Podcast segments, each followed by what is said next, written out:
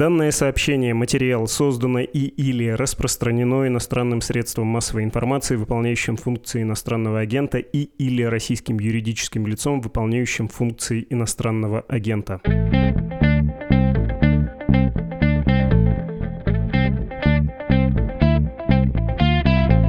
Здравствуйте, вы слушаете подкаст «Что случилось?» о новостях, которые долго остаются важными. У микрофона Владислав Горин. Сегодня мы разговариваем с популяризатором космонавтики Александром Хохловым. Здравствуйте, Александр.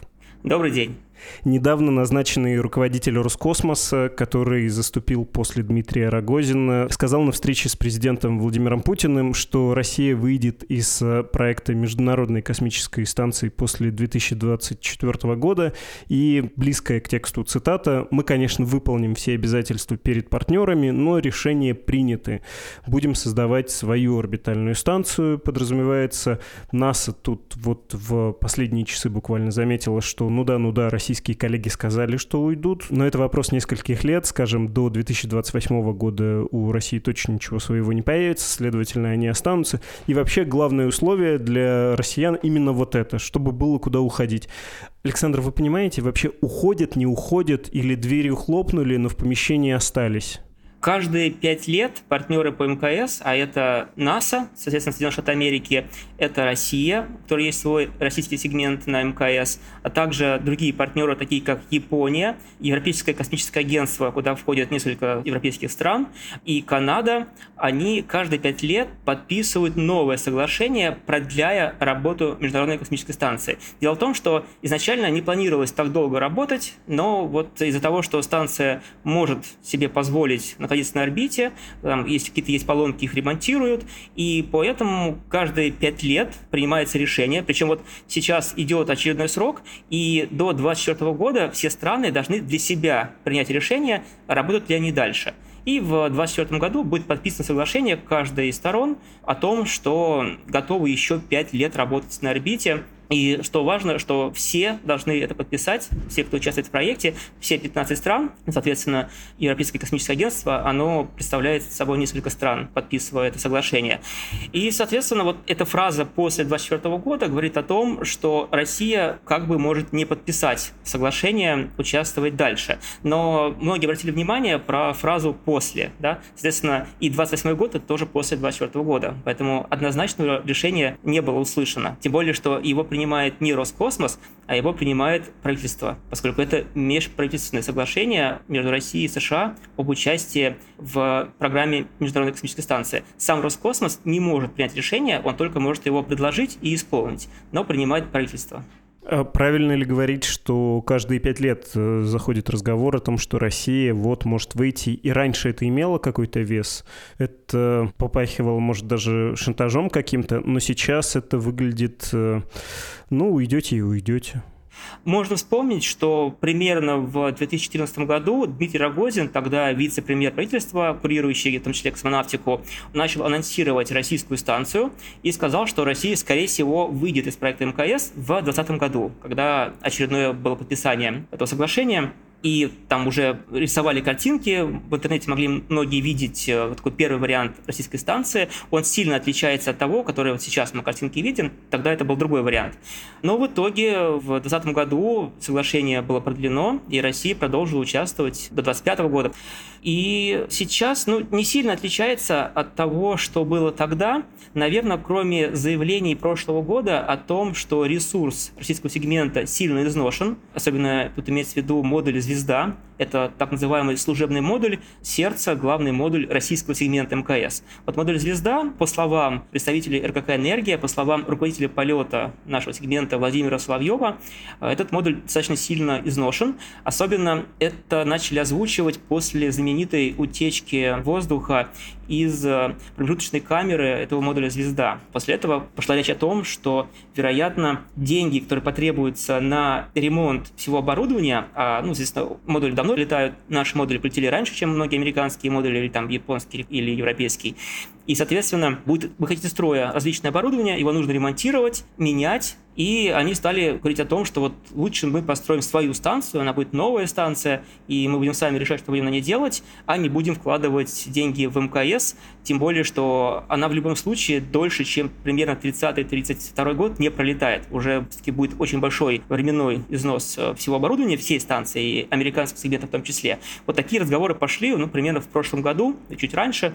Единственное, что тут сразу обращать внимание, это наш новый модуль MLM наука, который вот только-только только полетел в прошлом году, и если, грубо говоря, Россия не продлит свое участие и будет какой-то вариант выхода от стыковки нашего сегмента его затопления в Тихом океане, то получается, что новый модуль наука, он ну, практически не будет использоваться. То есть там даже не успеют нормально смонтировать научное оборудование, чтобы пройти эксперимент. То есть вроде бы модуль наука, а будет, грубо говоря, затоплен особо без каких-то научных результатов. Это как-то странно выглядит и обидно. И еще такой последний нюанс – то, что именно российский сегмент он отвечает за завершение работы Международной космической станции. То есть по планам, когда будет принято решение о затоплении станции, то есть, ну, это может быть и 25 год, это может быть 28 год, 30 год, то туда должен прилететь модернизированный корабль «Прогресс», где максимально много топлива в его баках, он должен пристыковаться к модулю «Звезда», станция развернется, и прогресс выдаст длинный тормозной импульс, истратив все свое топливо, истратив все то топливо, которое находится на мкс в ФГБ «Заря». Это самый первый модуль станции, который полетел. Он по совместительству является главным хранилищем топлива на станции. И, что интересно, ФГБ «Заря», он еще принадлежит финансово-юридически американцам, хотя входит в российский сегмент, и вот там хранится все российское топливо. Поэтому российский сегмент, он как бы заложен станции не только во всю ее жизнь, но и на конец ее жизни. Ровно так же, как была сведена станция «Мир». Тоже -то прилетел корабль «Прогресс», и станцию свели в Тихий океан, выдав тормозной импульс. Поэтому все эти заявления, они без объяснений. Да, то есть мы видим разные варианты развития событий, исходя из тех слов, которые Юрий Борисов сказал. Знаете, у меня есть к вам просьба. Даже она, наверное, не от меня. Я вспомнил, когда вы начали перечислять модули, что накануне бесед с вами у меня была короткая переписка с нашим научным редактором из издания «Медуза» Александром Ершовым.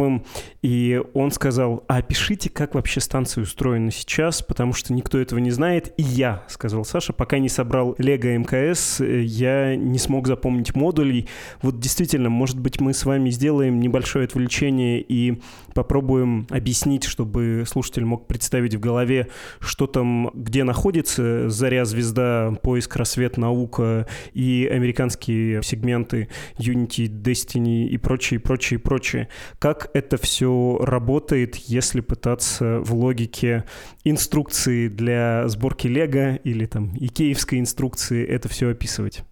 Но мы вспомним, что первый модуль, который полетел в 98 году на ракете «Протон-К», это был модуль ФГБ «Заря», созданный в центре Хруничева. Он был создан за деньги Боинга, американцы его заказали. И это первый модуль российского сегмента, хотя он принадлежит американцам. И к нему американцы на шаттле доставили модуль Note-1, узловой модуль 1 Unity, и, соответственно, пристыковали его с помощью штатного шаттловского манипулятора. Ну, мы вспомним, что вот э, практически все манипуляторы Америки, США, это манипуляторы, сделанные в Канаде. Канадцы большие молодцы по манипуляторам. И первые там модули были состыкованы, и сегменты стали расти в разные стороны. Наши крупные модули летали сами как корабли. Все американские модули привозились на шаттлах внутри их грузовых отсеков. То есть вот когда шаттлы перестали летать, соответственно, крупные модули тоже перестали летать.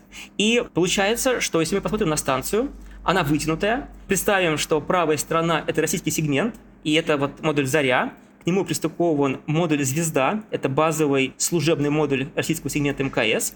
И снизу к «Звезде» сейчас пристыкован MLM «Наука». То есть он самый нижний модуль вниз. И в самом-самом низу к MLM «Наука» пристыкован узловой модуль. Вот это вот российский сегмент, которому еще можно вспомнить два маленьких модуля. В самый верх нашего сегмента от э, модуля «Звезда» смотрит модуль MIM-2. Это поиск маленький модуль, который служит в первую очередь для выхода в открытый космос наших космонавтов. Ну, вот недавно вышел Артемьев и сама Кристоферетти. То есть астронавты тоже выходят иногда в космос в наших скафандрах. Сейчас это очень редко, и после большого перерыва сама Кристоферетти вышла, но, в принципе, такое было раньше. Вот, то есть Мин-2 как шлюзовая камера для выхода в открытый космос. И раньше для этого использовался SO1 Пирс, такой очень отсек Пирс, который смотрел вниз, и он был отстыкован, и его заменили MLM наука. Вот там раньше выходили в открытый космос наши космонавты, да, ну, сейчас его утопили в Тихом океане, туда пристыковали MLM наука. И еще на ФГБ «Заря» есть маленький модуль, это «Рассвет», МИМ-1 «Рассвет», который служит для стыковки кораблей «Союз» обычно, и еще на нем есть некоторые оборудование, которые должны с помощью европейского манипулятора ERA переставить на модуль MLM наука. Это единственный наш модуль, который был доставлен на шаттле. То есть мимо один поиск был доставлен на шаттле и пристыкован. И вот там сейчас шлюзовая камера научная для MLM-наука, радиатор для MLM и запасной элемент есть для европейского манипулятора ERA. Вот европейский манипулятор находится на нашем сегменте конкретно на MLM-наука. Там есть для него гнезда для питания, передачи информации, управления изнутри станции. Вот это наш сегмент, можно такой представить. У MLM-наука и у звезды есть солнечные панели, которые дают какую-то энергию. Ее не хватает, поэтому основное электропитание компания идет с американского сегмента. Дальше переходим в другую сторону, на американский сегмент. Там выстроены в линию три модуля. Тот самый Unity 1, самый первый модуль. Дальше идет лаборатория Destiny. Это главный лабораторный модуль американцев, где находится большое количество научного оборудования. Дальше пристыкован Node 2, гармония. Это узловой модуль, к которому справа и слева пристыкованы европейский модуль Columbus и японский модуль Кибо «Надежда». Вот японский модуль — это самый крупный модуль на станции, он очень большой, и к нему еще пристыкована сверху дополнительная половинка для хранения грузов, и там же есть внешняя платформа, на которой закреплен манипулятор японский. Вот отличие, канадский манипулятор, главный манипулятор американского сегмента Канадар 2, он может перемещаться по станции. По всему американскому сегменту есть узлы, куда он может как гусеница цепляться. То есть одной стороной цепляется, другой стороной работает. И такой же узел есть на ФГБ «Заря». Напомню, что это американские модули, хотя входит в российский сегмент и создан нами. Туда он тоже может прицепиться. Эра может ходить по MLM наука, а вот японский модуль пристыкован где-то платформа японская и может работать только там. И вот напомню, многие, наверное, видели в новостях, что кубсаты, маленькие спутники, улетают с американского сегмента. Вот обычно их запускают с японского модуля, потому что там есть шлюзовая камера. И вот этой вот японской рукой, манипулятором, достается контейнер, в котором вставлены маленькие спутники, кубсаты, и запускаются. Это там происходит. Соответственно, с другой стороны, этот модуль Коламбус европейский, на котором находится большое количество оборудования научного, которое европейцы используют для экспериментов, и в том числе проводятся еще и американские эксперименты на модели Колумбус, там тоже такое есть.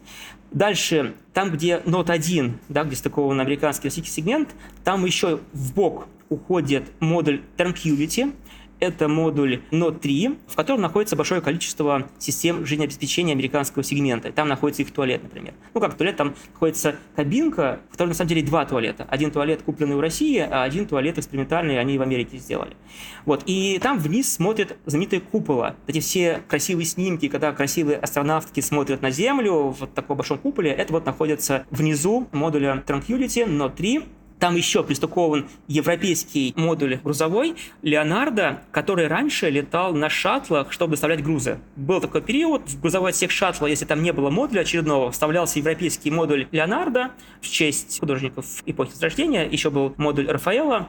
Так клали грузы, доставляли, манипулятором вынимали шаттла этот отсек, пристыковывали его к станции и грузы вынимали. А потом туда клали всякий мусор, его на шаттле увозили вниз на землю. Или какое-то оборудование на ремонт. И там еще есть маленькая шлюзовая камера, коммерческая, для запуска в космос какой-то коммерческой нагрузки. Он пока еще особо не эксплуатируется, но уже пристыкован, ну и думаю, что в какой-то момент уже будет очень активно эксплуатироваться. Он тоже вот на этот Note 3 пристыкован. И дальше, вот мы если представим эту линию российский сегмент, американский сегмент, то через Note 1 перпендикулярно проходит так называемая длинная ферменная конструкция – это очень длинная ферма, на которой находится система терморегуляции американского сегмента. Там находятся огромные красивые солнечные панели, вот такие очень большие, которые дают так много энергии, что их хватает и на наш сегмент российский. И там же находятся радиаторы. Если вы фотографии откроете на Википедии, вы видите там большие коричневые солнечные панели и белые радиаторы, которые там с помощью аммиака отдают тепло в космос излучением. Сколько нужно сбрасывать тепло лишнее, для этого используется излучение. Есть трубки, проходящие через всю станцию, тепло выводится изнутри и снаружи, и в радиаторах излучением сбрасывается в космос. И там же находится первая в истории космическая железная дорога. Она проходит почти через всю ферму, там ездит тележка, и на этой тележке есть оборудование. Например, если вдруг астронавты работают там справа станции, тележка туда уезжает с оборудованием, и они могут пользоваться. Если работают слева станции, тележка туда уезжает, и они там и пользуются. Вот коротко вся станция, два сегмента, да, российский сегмент и американский сегмент, куда входит еще европейский и японский модуль. Такая краткая инструкция для астронавтов-космонавтов.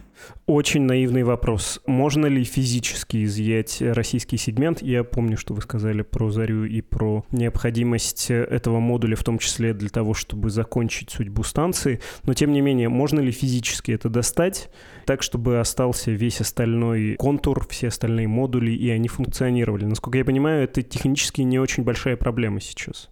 Можно вспомнить, что примерно в прошлом году или в начале этого года по заказу Дмитрия Рогозина был сделан ролик, где как раз была показана картинка, по на новости она была, что вот отстыковывает российский сегмент и уходит.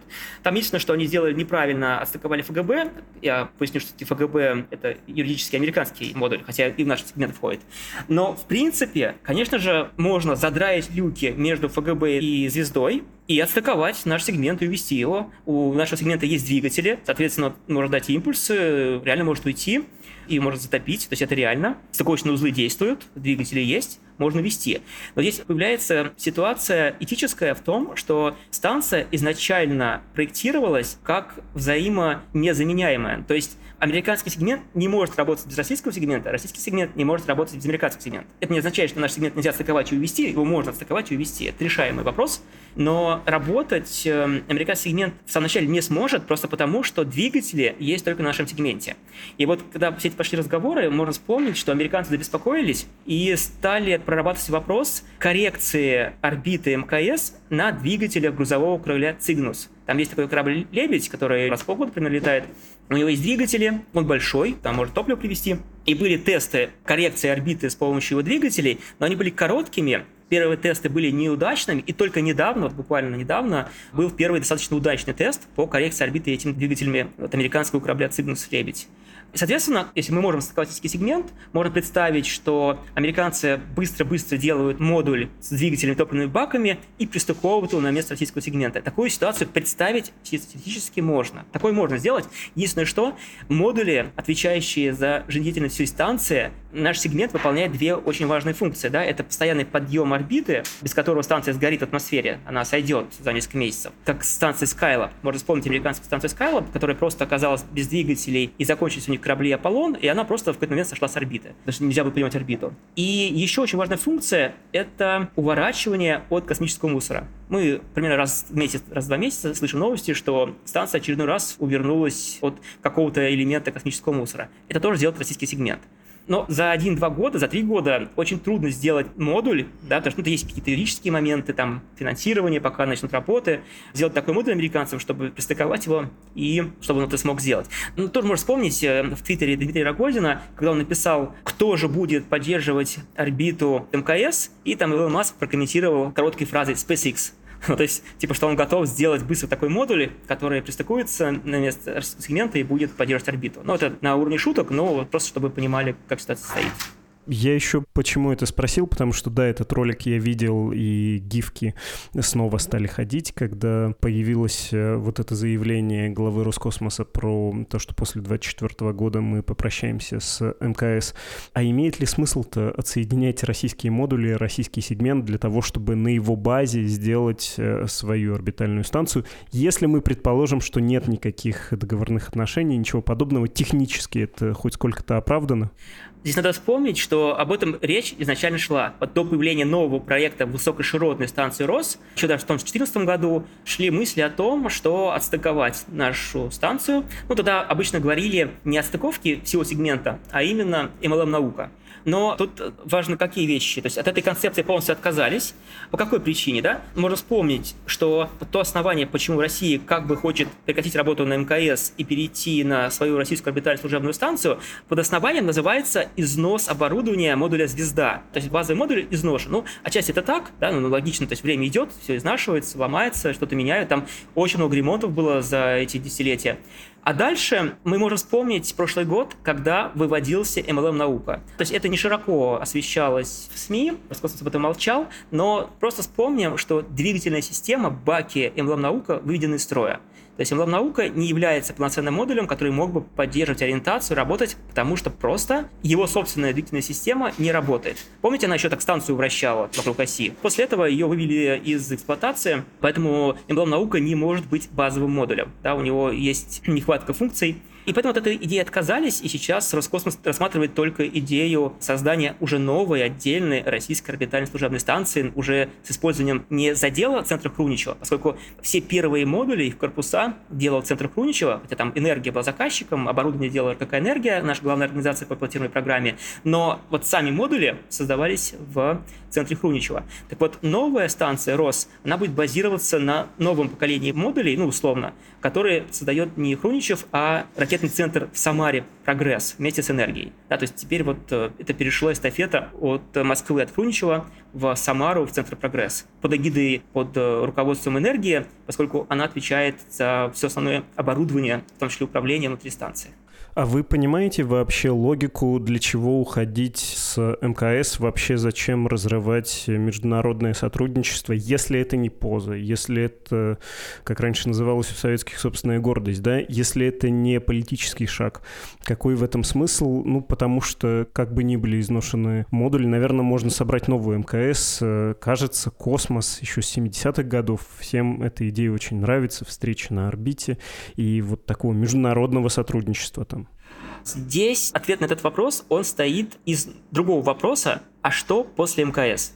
Мы понимаем, что остальные партнеры ответили на этот вопрос, что после МКС. В Америке разрабатывается 4 частных станции, три отдельных, а одну будут собирать в составе МКС. Это станция Axiom, компания Axiom Space. То есть американцы, вот они сейчас планируют разрабатывать четыре станции. Мы понимаем, что, возможно, из них полетит не четыре, а три или две, ну, две точно. То есть американцы любят иметь резерв сейчас. Остальные партнеры, европейцы, канадцы и японцы, нацелены на окололунную станцию Gateway вместе с американцами. И можно вспомнить, что Россия планировала участвовать, и в 2017 году было подписано первое соглашение между Роскосмосом и НАСА в Аделаиде, в Австралии, на Национально-статистическом конгрессе. Тогда Комаров подписал соглашение о том, что Россия будет участвовать в окололунной станции и будет делать небольшой модуль, и, возможно, в будущем корабль, тогда назывался Федерация, сейчас называется Орел, может, потом еще по-другому назовут, или вообще отменят, он мог туда полететь. В итоге, когда пришел Дмитрий Рогозин, в станции Gateway мы отказались участвовать. И, соответственно, мы понимаем, да, что вот американцы, у них частные низкоорбитальные станции, у них вместе с европейцами, канадцами, японцами окололунная станция Gateway. А что у нас? Вот мы будем работать на МКС до 30 года, а что дальше? Вот станцию мы затопим с помощью наших двигателей, нашего топлива, там, кораблей «Прогресс». А что дальше? И исходя из этого вопроса, Роскосмос уже понял, что надо делать свою станцию, раз мы в Gateway не участвуем. Даже если мы участвовали, ну, улетал бы один космонавт раз в год, да, но это же не платируемая программа. Поэтому, конечно, стали прорабатывать этот проект, но взять денег и на разработку и изготовление новой станции, и на продление эксплуатации РС МКС, российского сегмента, невозможно. Столько денег правительство не дает, чтобы и продолжить РС МКС эксплуатировать, и делать новую станцию. Причем новая станция будет стоить ее создание дороже, чем продолжение работы с РС МКС. Поэтому здесь я вижу какие варианты. Значит, один вариант. Действительно, это было просто очередное политическое заявление. Их можно сказать много. В 2014 году Рогозин довольно-таки так серьезно, в кавычках, говорил, что мы уйдем в 2020 году из МКС, и у нас будет своя станция. То же самое, да, что вот такое заявление с фразой «после», которое означает, что, в принципе, это может быть и 28 год, да, для того, чтобы в федеральную космическую программу включить деньги на создание новой станции. Я поясню, в отличие от американцев, как у американцев, у американцев есть план, но финансирование этого плана утверждается каждый год каждый год президент Конгресс утверждают, и они, в принципе, могут отменить, да, как мы вспомним, там лунную программу Constellation отменили, и другие начались проекты. В России программа на космонавтику, к сожалению, на мой взгляд, это большая ошибка, принимается на 10 лет, да, вот приняли финансирование на 10 лет, и, например, если Роскосмос и Энергия не пролоббируют создание российской орбитальной служебной станции, и если в 2024-2020 году она не будет включена очень подробно, там все прописано, все статьи, все деньги, все это прописывается, к сожалению, в рублях, да, а мы понимаем, что рубль вещь нестабильная, но вот на 10 лет прописывается в рублях, это большая загвоздка, большая проблема нашей космической программы, что по закону ФКП на 10 лет все прописывается в рублях. Это очень плохо. И получается, что если они не включат, то нашей станции за 10 лет не будет, потому что нет такого примера, чтобы очень крупный, очень дорогой проект включили в процессе. Да, там средства передвигают, да, там могут делать какую-то новую целевую программу, то есть изменения вносятся, такое есть, но не настолько крупную, настолько дорогую программу, как создание новой российской пилотируемой орбитальной станции. Вот поэтому они хотят включить, они хотят что-то после МКС. И здесь есть такой вариант, который иногда озвучивается. Мы не знаем, будет ли такое решение, мы не знаем, насколько это рассматривается, поскольку о многих вещах Роскосмос и энергия молчат. Но, например, чисто гипотетически, то, что обсуждалось в интернете специалистами, экспертами, что, например, Россия хочет как страна выйти из проекта МКС, но энергия как подрядчик останется на МКС. И американцы, типа, платите деньги подрядчику, энергия, и энергия будет вам поддерживать орбиту, будет э, поддерживать работу, а Россия как страна начинает свой новый проект Российская орбитальная служебная станция. Вот такой вариант тоже озвучивался, он тоже есть, но мы не знаем, имел ли его в виду Борисов, говоря президенту о решении. Понятно. Я второй раз за наш разговор хочу оговориться, что это наивный вопрос, но зачем вообще нужны орбитальные станции? Точнее так, зачем она, такая станция России? Своя, не своя, да хоть китайский Тингун, да, на него летать. Для чего? Я могу объяснить, возможно, это слишком пессимистично звучит, но одно дело, если у вас есть научная школа, большая, своя, собственная, с каким-то запросом на орбитальную лабораторию, лабораторию, если у вас есть э, космическая отрасль, а другое дело, если наука ваша скукожилась, провинционализировалась, оторвалась или отрывается от э, мировой мысли, и вы теряете технологии в том же самом космосе. Ну, то есть престиж престижем, но надо, наверное, какой-то и практический смысл в этом всем иметь. Вопрос понятен. Я, наверное, начну немножко с другой стороны по поводу того, какая страна может себе позволить орбитальную станцию. Получается, что есть несколько критериев. Вот самый простой, есть такое условное обозначение, как вхождение в космический клуб. Да? Это когда страна, у нее есть свой космодром, у нее есть своя ракета, и она запустила свой первый спутник. Но ракета может быть сверхлегкая, маленькая, спутник может быть хоть кубсат, совсем маленький. Но в любом случае, если страна со своего космодрома на своей ракете запустила свой спутник, она входит в большой космический клуб. Недавно в него вошла Южная Корея, когда она полностью сделала свою ракету, потому что до этого она летала с российской первой ступенью, там, например. Вот тут у них полностью своя ракета, свой спутник, свой космодром. Южная Корея вошла в космический клуб. Но вхождение в большой космический клуб не означает возможность сделать свою орбитальную станцию. Для этого нужно иметь как в России говорят, ракету тяжелого класса. В России это Протон и Ангара, у американцев Дельта, это вот сейчас там тот же Falcon Heavy, Starship, он тоже будет, но должен быть еще мощнее. То есть вот у России, у американцев есть э, тяжелые ракеты. У Европы есть ракета Ариан-5 и будет Ариан-6. И у Китая совсем недавно появилась э, тяжелая ракета, это Великий поход 5. И получается, что чтобы запускать модули, вам нужна тяжелая ракета, то есть развитая космонавтика. И вот это только Китай, причем недавно их первые две станции, Тяньгунь-1 и Тяньгунь-2, они были совсем маленькие, как космический корабль, поскольку у них не было тяжелой ракеты, она появилась совсем недавно, Великий поход 5. И вот сейчас Китай собирает свою национальную станцию. Буквально на днях пристыковался второй модуль. В этом году мы ждем третий модуль, то есть базовый, два научных модуля лабораторных. То есть Китай, у него есть тяжелая ракета теперь, у него есть э, мощная промышленность, поскольку космонавтика – это совершенно разные отрасли. У него есть мощное образование, поскольку это специалисты редких разных профессий. Огромное количество специалистов разных профессий. Вы должны иметь много космических вузов, должны иметь вузы, выпускающих специалистов разных профилей, чтобы были подрядчики, которые делают технику по заказу центральной организации по программе. Вам нужны врачи, и нужна медицинская и космическая программа, соответственно, чтобы вы могли поддерживать жизнь космонавтов и астронавтов на орбите. Вам нужны спутники-трансляторы для связи этой станции, станции, либо суда, а у китайцев есть суда, которые выходят э, в океан и поддерживают связь с их межпланетными аппаратами и станцией. Вот такой целый набор вопросов, которые должны быть решены, в том числе и так, пилотируемые корабли, которые доставляют людей, и грузовые корабли, которые доставляют грузы на станцию. Вот сейчас Китай все это получил, и мы видим на примере Китая, что вот эта страна, которая созрела для своей станции, да, у них есть мощная наука, мощная техника, и вот для них это витрина, которую они показывают всему миру. Соответственно, Россия, США и Китай – вот это единственные три страны, которые могут себе позволить национальные станции. Да? Вот мы видим, что сейчас э, США на смену МКС э, создает частные станции. Она уже может себе позволить так, что есть компании, которые, учитывая всю кооперацию, могут создавать тоже станции. Есть две страны, ну, условно говоря, есть Индия, которая близка, но пока у них нет тяжелой ракеты. У Индии пилотируемый корабль еще не отработан, но они его создают – но, соответственно, им до станции еще лет 10. То есть Индия еще будет созревать. И есть Европа. У Европы есть все. У нее есть спутники, у нее есть э, космодром в Южной Америке, у нее есть ракета Ариан 5 и будет Ариан 6.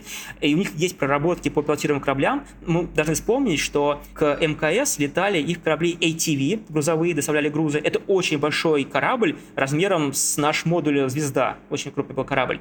И сейчас Европа делает сервисные модули для лунных кораблей «Орион» США вот тот корабль, который в этом году полетит к Луне, американский, у него сервисный модуль сделан в Европе. Но у Европы проблема с деньгами. Финансирования на создание пилотируемой станции у них нет. Поэтому есть элементы, но станции у них нет. Они регулярно поднимают вопрос, давайте мы сделаем свою собственную европейскую, да, то есть вот европейскую независимую от Америки программу пилотируемую, но денег у них на это не хватает.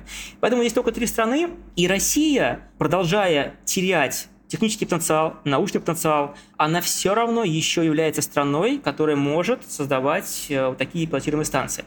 Да, вопрос, э, какой смысл? Можно честно сказать, что последние 20 лет пилотируемая программа России предназначалась для зарабатывания денег. Россия возила туристов, Россия возила за деньги астронавтов Европы, Россия возила все экипажи МКС с 2009 года, хотя программа шаттлов завершилась в 2011 году, но уже с 2009 года, с второй половины, уже начал действовать контракт с НАСА, и Россия зарабатывала большие суммы на доставке экипажей. Поэтому это был бизнес. Это была одна из причин, почему было ликвидировано Федеральное космическое агентство, которое должно подразумевать научные цели, познание мира и взаимодействие международное. Почему почему перешли к госкорпорации. Госкорпорация зарабатывает деньги. То есть для России платежная программа – это был бизнес. Бизнес по доставке людей, транспортная система. Почему Роскосмос сравнивается с SpaceX? Потому что, в принципе, вот две компании. То есть есть госкомпания Роскосмос, которые выполняют какие-то услуги, есть частные компании SpaceX, которые тоже выполняют услуги. И они условно прямые конкуренты. Это факт, да, то есть контракты по доставке людей перешли SpaceX, и сейчас очень многие спутники, которые доставлялись на ракетах Протон, на ракетах Союз или на ракетах Зенит, это вот э, знаменитый морской старт, все эти контракты перешли SpaceX. Да, получается, тут была такая прямая коммерческая конкуренция. И поэтому Россия еще может. Зачем? Я говорю, что 20 лет для того, чтобы зарабатывать деньги, наука у нас есть. У нас есть э, Институт медико-биологических проблем, который находится в Москве, который проводит большое количество биологических и медицинских экспериментов.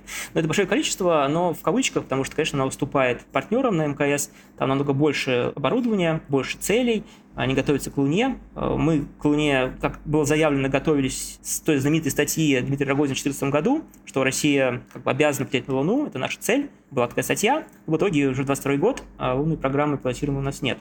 То есть, как получается, к этой границе подходит Европа и Индия, а Россия находится вот на такой убывании, да, то есть мы можем потерять пилотируемый выход в космос. Такая проблема есть, и уход с МКС до того, как заработала РОС, может приблизить потерю нами возможность летать в космос людей. То есть это политический престиж, который вот пошел с той самой гонки между СССР и США в прошлом веке.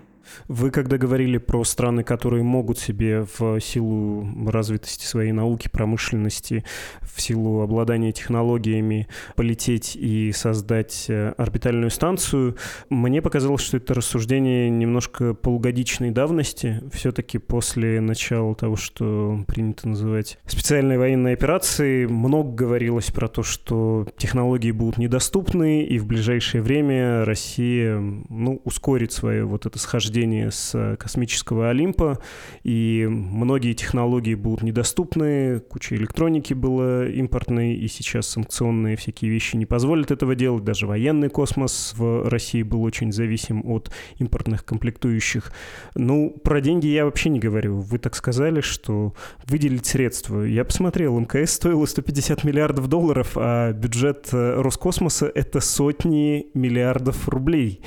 Ну, немножко несопоставимо. Кажется, ни ресурсов, ни технологий не будет в ближайшие годы, нет?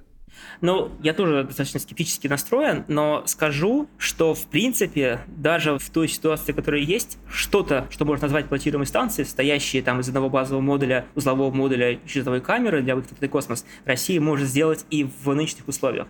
То есть это возможно, Просто мы будем это называть станцией вчерашнего дня. То есть она будет платируемой, на нее там иногда будут летать космонавты, она будет маленькая, она не будет стоить те там 150 миллиардов, потому что она будет совсем маленькая и простая, там будут короткие сеансы связи, она будет станция посещения, а не с постоянным там людей, это позволит сэкономить. Ну, такой обрубок в космосе. Это Россия может сделать. Да, то есть, получается, очень многие те же самые чипы используются все-таки российского производства. Они есть какое-то количество. Вероятность, что-то смогут купить в Китае. Она не будет современной, она будет сильно уступать по всему, но в принципе, несмотря на те условия, которые сейчас есть, если там будет принято политическое решение выделены деньги, станцию небольшую Россия может сделать и отправить в космос. Чисто вот сказать, что она у нас есть. Но, несомненно, так как ситуация не стоит на месте, она развивается, в какой-то момент может такое состояние прийти, что просто посыпется вся кооперация, будут увольняться люди, закрываться предприятия, еще чего-то, и может наступить момент, когда Россия уже этого не сможет сделать. То есть это зависит от динамики того, что происходит. Понятно. Спасибо вам огромное за объяснение. Мы говорили сегодня с популяризатором космонавтики Александром Хохловым.